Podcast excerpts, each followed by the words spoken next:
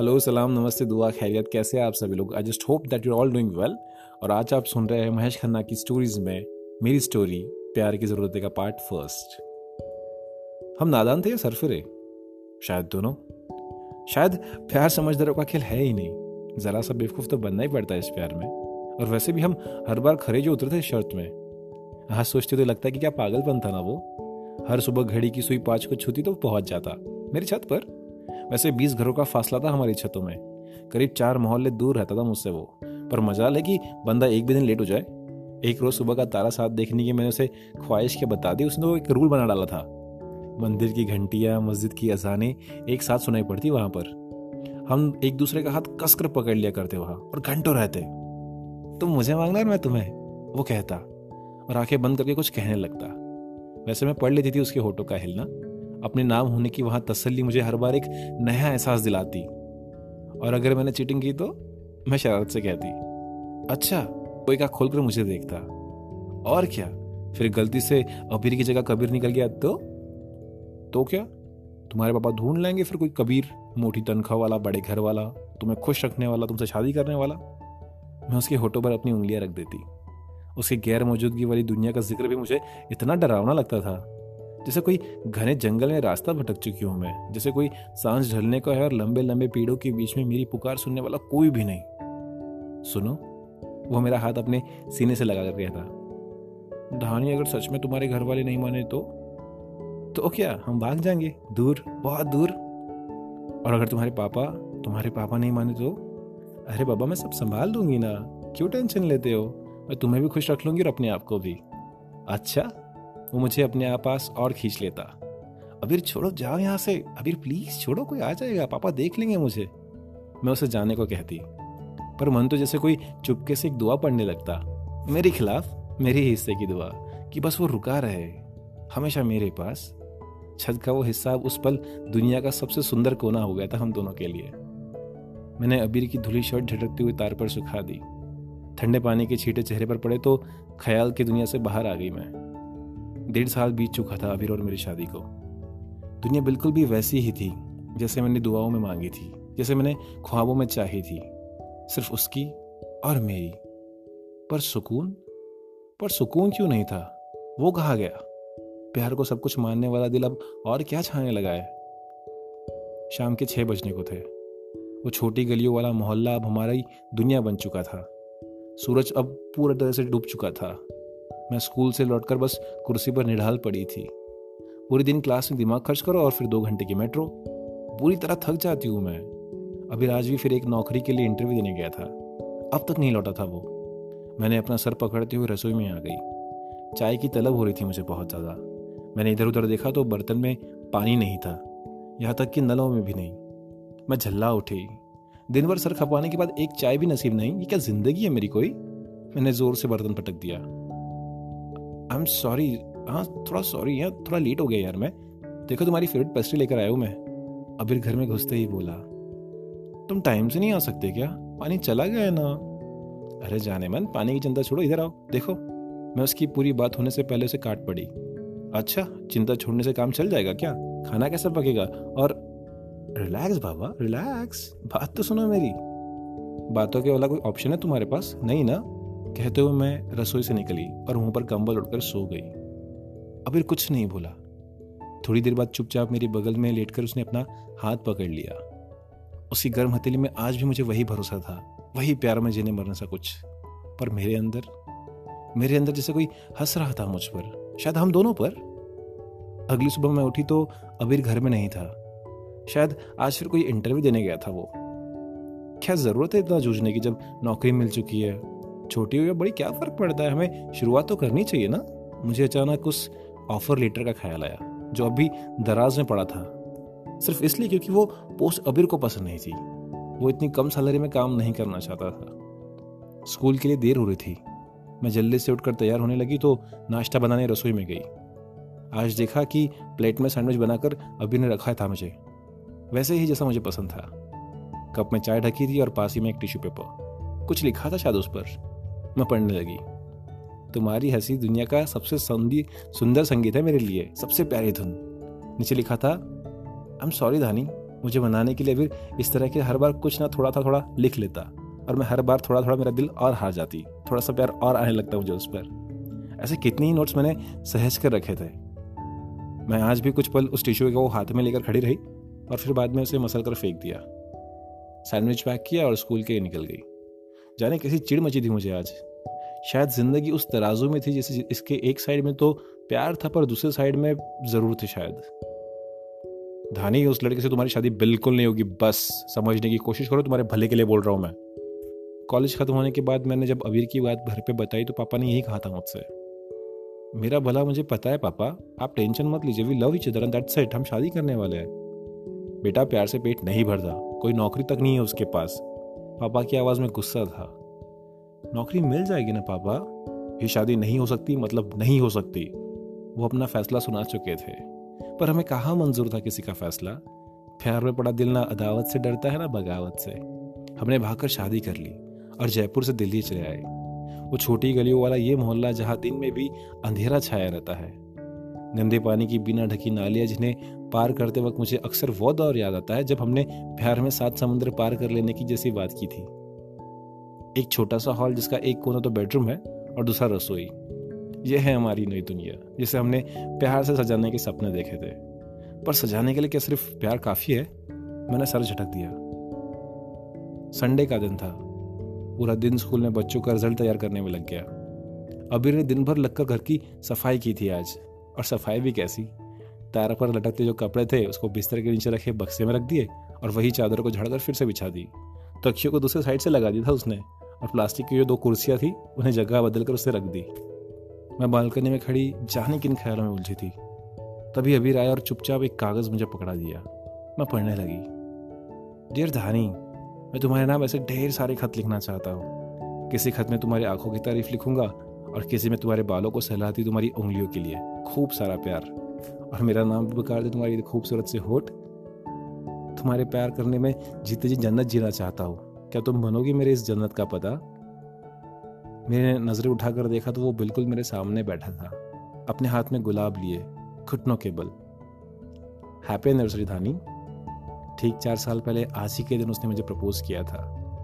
उसी लेटर के साथ। मैंने मुस्कुराकर उसके हाथ से गुलाब पकड़ लिया। चलो सेलिब्रेट करते हैं। सेलिब्रेट पर कैसे करेंगे हम सेलिब्रेट मेरी आवाज़ में गुस्सा तो नहीं, पर मायूसी थी। अरे कैसे करेंगे मतलब? अच्छा समझ गया बाहर नहीं जा सकते ना हम लोग। नो वरीज हम घर में ही करेंगे। मैं खीर बनाता हूँ। चावल नहीं है। तो क्या हुआ? कोई बात नहीं। कॉफ़ी? कॉफ़ी बनाता हूँ तुम्हारी पसंद वाली। बट अभी कॉफ़ी भी ख़त्म हो चुकी है। चाय? यस बिल्कुल चाय। वैसे ही जिसे हम कॉलेज कैंटीन में पिया करते थे। कहते हुए अबीर रसोई की तरफ़ चला गया। मैं भरी आँखों से उसे देखती रही। ये तक नहीं बता पाई कि दूध भी खत्म हो चुका है। आगे की कहानी सुनिए सेकंड पार्ट में। आपको मेरी कहानी कैसी लगी मुझे बताइए। इंस्टाग्राम पे मुझे फॉलो कीजिए। मेरा इंस्टाग्राम हैंडल है at the rate doctor Mahesh Khanna signing off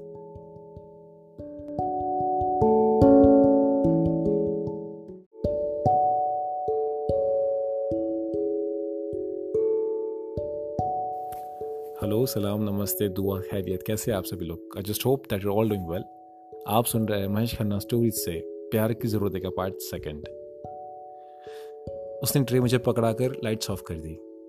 कुछ मोमबत्ती जलाई और अपने फ़ोन में मेरा फेवरेट गाना प्ले कर दिया। अब क्या कहती हो? परफेक्ट मैं बुदबुदाई और उसके गले से लग गई। मैंने खुद को आज तेज डांट लगाई थी। किन बेकार की बातों के लिए परेशान होती हूँ मैं? हम्म, हर सुबह को शाम होती हम एक साथ है, एक दूसरे को देख सकते हैं। सपने देखने के लिए इतना खुला आसमान है हमारे पास, और क्या चाहिए हमें? इससे खूबसूरत ज़िंदगी भला किसी की हो सकती है क्या? वो महीने का आखिरी दिन था। मैं बिस्तर पर बैठी बैठी हिसाब किताब में उलझी थी। मेरे पास लेटा अबीर कभी मेरे बालों से खेलने में लगा था तो कभी मेरा अपना हाथ पकड़कर अपने होठों तक ले जाने में। शादी के डेढ़ साल बाद भी ये बिल्कुल नहीं बदला था। वैसा ही शरारती, वैसा ही बचपना। धानी सुनो ना। हम्म मैंने बिना उसकी तरफ़ देखे कहा। पिछले हफ़्ते जिस इंटरव्यू के लिए मैंने बहुत खुश था ना, उनका रिप्लाई आ गया है। मिल गई नौकरी? मैं खुश होकर बोली। उसने नज़रें फेर ली। पढ़ सकती थी उसकी उदासी से झुकी पलके में। कोई बात नहीं है अभी कीप ट्राइंग मैं फिर हिसाब किताब में लग गई। धानी हम्म तुम कितनी मुश्किल से सब मैनेज करती हो ना? कितनी थक जाती होगी तुम शाम तक? और मैं भी तो एक ज़िम्मेदारी की तरह ही हूँ। और मैं हूँ कि एक ज़िम्मेदारी भी ठीक से वो रुआसा हो रहा था। मैंने डायरी हटाकर उसका सर अपनी गोद में रख लिया। ऐसा कुछ नहीं है अबीर। हम सब ठीक कर लेंगे। सब। बिल्कुल सब मैनेज कर लेंगे हम। मैंने सिर्फ़ इतना कहा और देर तक उसे सहलाती रही। उसके बाल थपथपा रही उसकी हथेलियाँ। शायद हसीन लम्हा था ये। डायरी के खुले पन्ने पर अब राशन का खर्च, बिजली का बिल, पानी का बिल और भी न जाने कितने खर्चे दर्ज थे। हर कटौती के बावजूद भी मेरी सैलरी पूरी खर्च हो चुकी थी। घर के किराए में तो अब भी कुछ पैसे कम ही पड़ रहे थे। कॉलेज के वक्त तो मैं और अबीर एक दूसरे को खूब सारे सरप्राइज़ गिफ्ट दिया करते थे। कभी मैं अपने पॉकेट मनी से उसके लिए शर्ट खरीद लाती तो कभी वो मेरे लिए इयर कभी घड़ी तो कभी कोई किताब। हर दूसरे दिन हम किसी सुंदर कैफ़े में बैठे होते, हाथों में हाथ लिए। अपने फ्यूचर के प्लानिंग्स करते हुए, अपने फ्यूचर के सपने बुनते हुए, कि घर कैसा होगा, पर्दे किस रंग के होंगे खालिन किस तरह का होगा, दीवारों पर पेंटिंग कौन सी होगी गार्डन में फूल कौन से कौन से रंग के होंगे, ये सब। प्यार में डूबे तो दिलों को क्या चाहिए और उनके सपने और उनकी दुनिया। हमारी भी एक हसीन दुनिया थी, है ना? पर हकीकत कुछ और। सरप्राइज़ तो दूर, डेढ़ साल हो चुका है, एक बार हमने साथ में जाकर शॉपिंग तक नहीं की। कैफ़े के बजाय हम महीनों के घरों में तीस तीस दिन खाना मिल जाए, ये हमारे लिए बहुत बड़ी बात होती है। कालीन, फूल, पेंटिंग, इन सब के लिए हमारे पास समय कहाँ था? पर प्यार पर प्यार तो अभी उतना ही था। दोनों साथ थे हम, और यही साथ पाने के लिए तो हमने सब छोड़ाए थे घर से। लेकिन पापा की शायद वो जो बात थी ना, वो अभी भी मन में चुभ रही थी कि बेटा, पेट प्यार से नहीं भरता।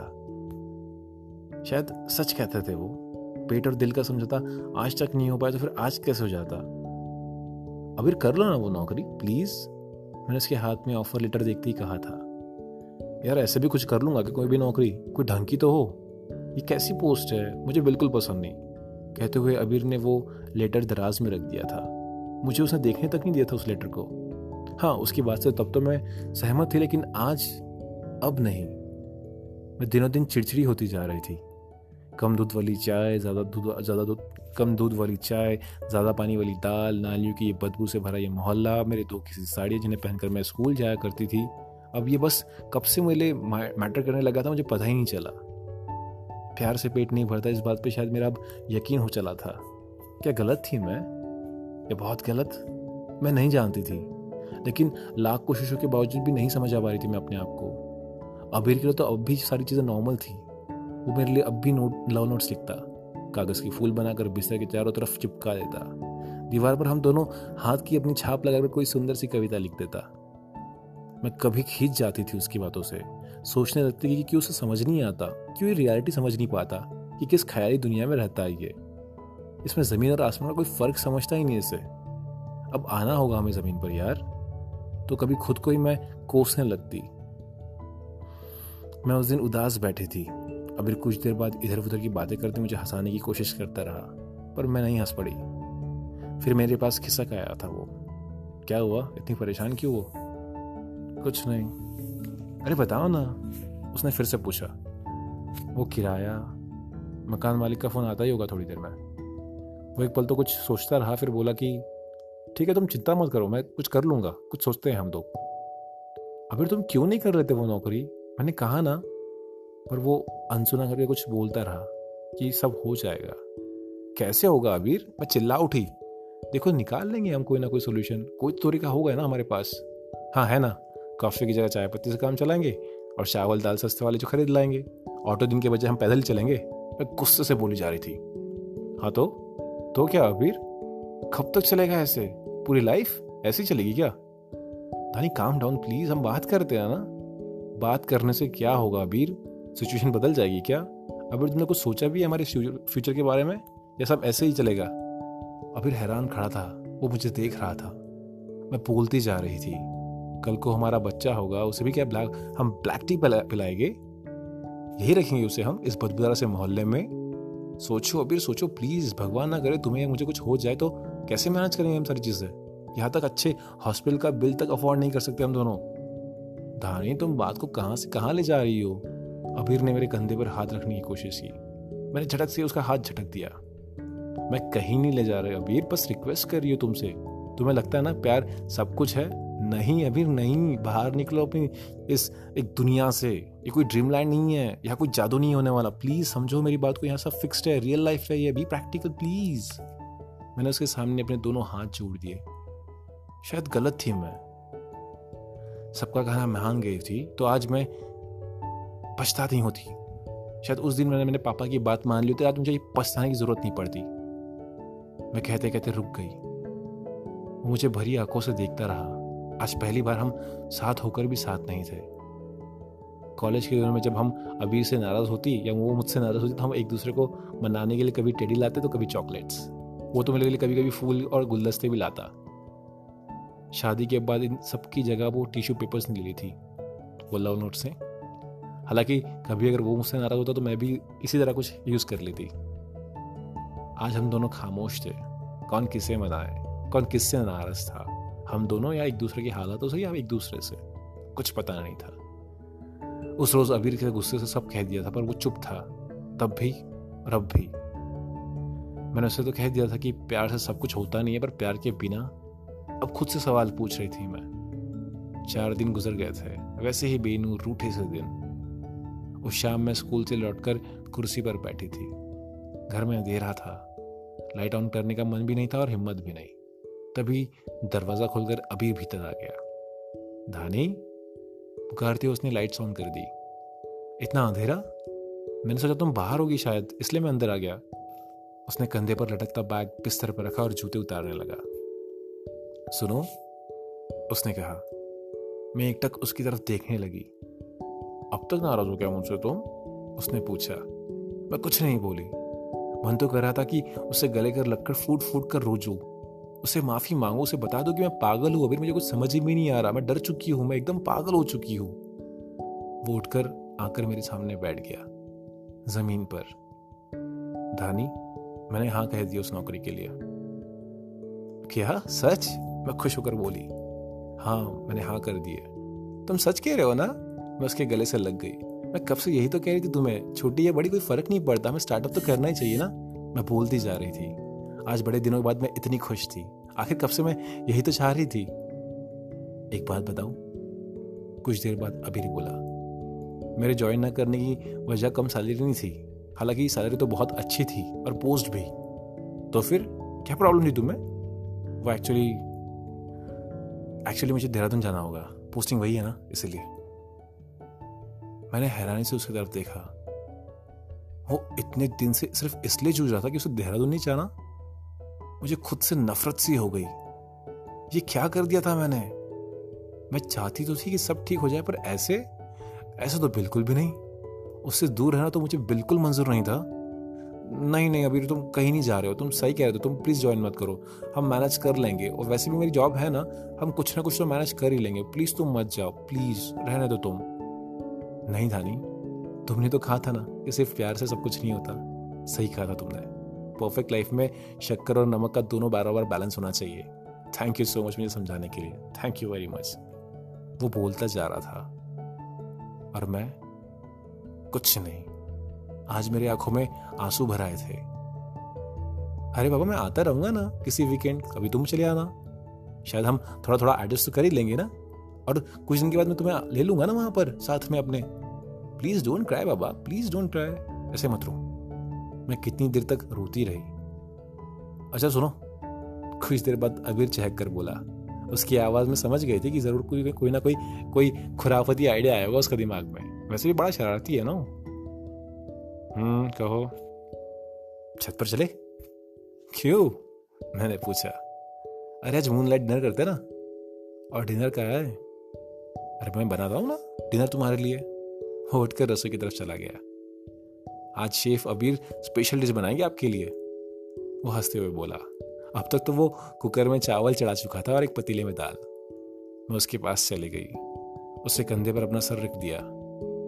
उसे कहा कि तुम्हारी हँसी सबसे फेवरेट संगीत है इस दुनिया का मेरे लिए। सबसे सुंदर संगीत, सबसे प्यारी धुन। मैंने उसे कहा कि तुम बहुत अच्छे हो अदबीर बहुत अच्छे। वो पलटा और उसने मेरा माथा चूम लिया। दुनिया आज भी उतनी ही सुंदर थी हमारे लिए। उतनी ही हसीन, जितनी हमने दुआओं में मांगी थी जिसे हमने ख्वाबों में चाही थी। फ़र्क सिर्फ़ इतना था कि बस थोड़ी ज़रूरतें बढ़ गई थी। बस यही थी मेरी कहानी। प्यार की ज़रूरतें। आपको ये कहानी कैसे लगी मुझे बताइए। मुझे फॉलो कीजिए इंस्टाग्राम पे। मेरा इंस्टाग्राम हैंडल है the rate doctor Mahesh Khanna. आपके पास कोई सजेशन हो तो मुझे बताइए। Please thank you and signing off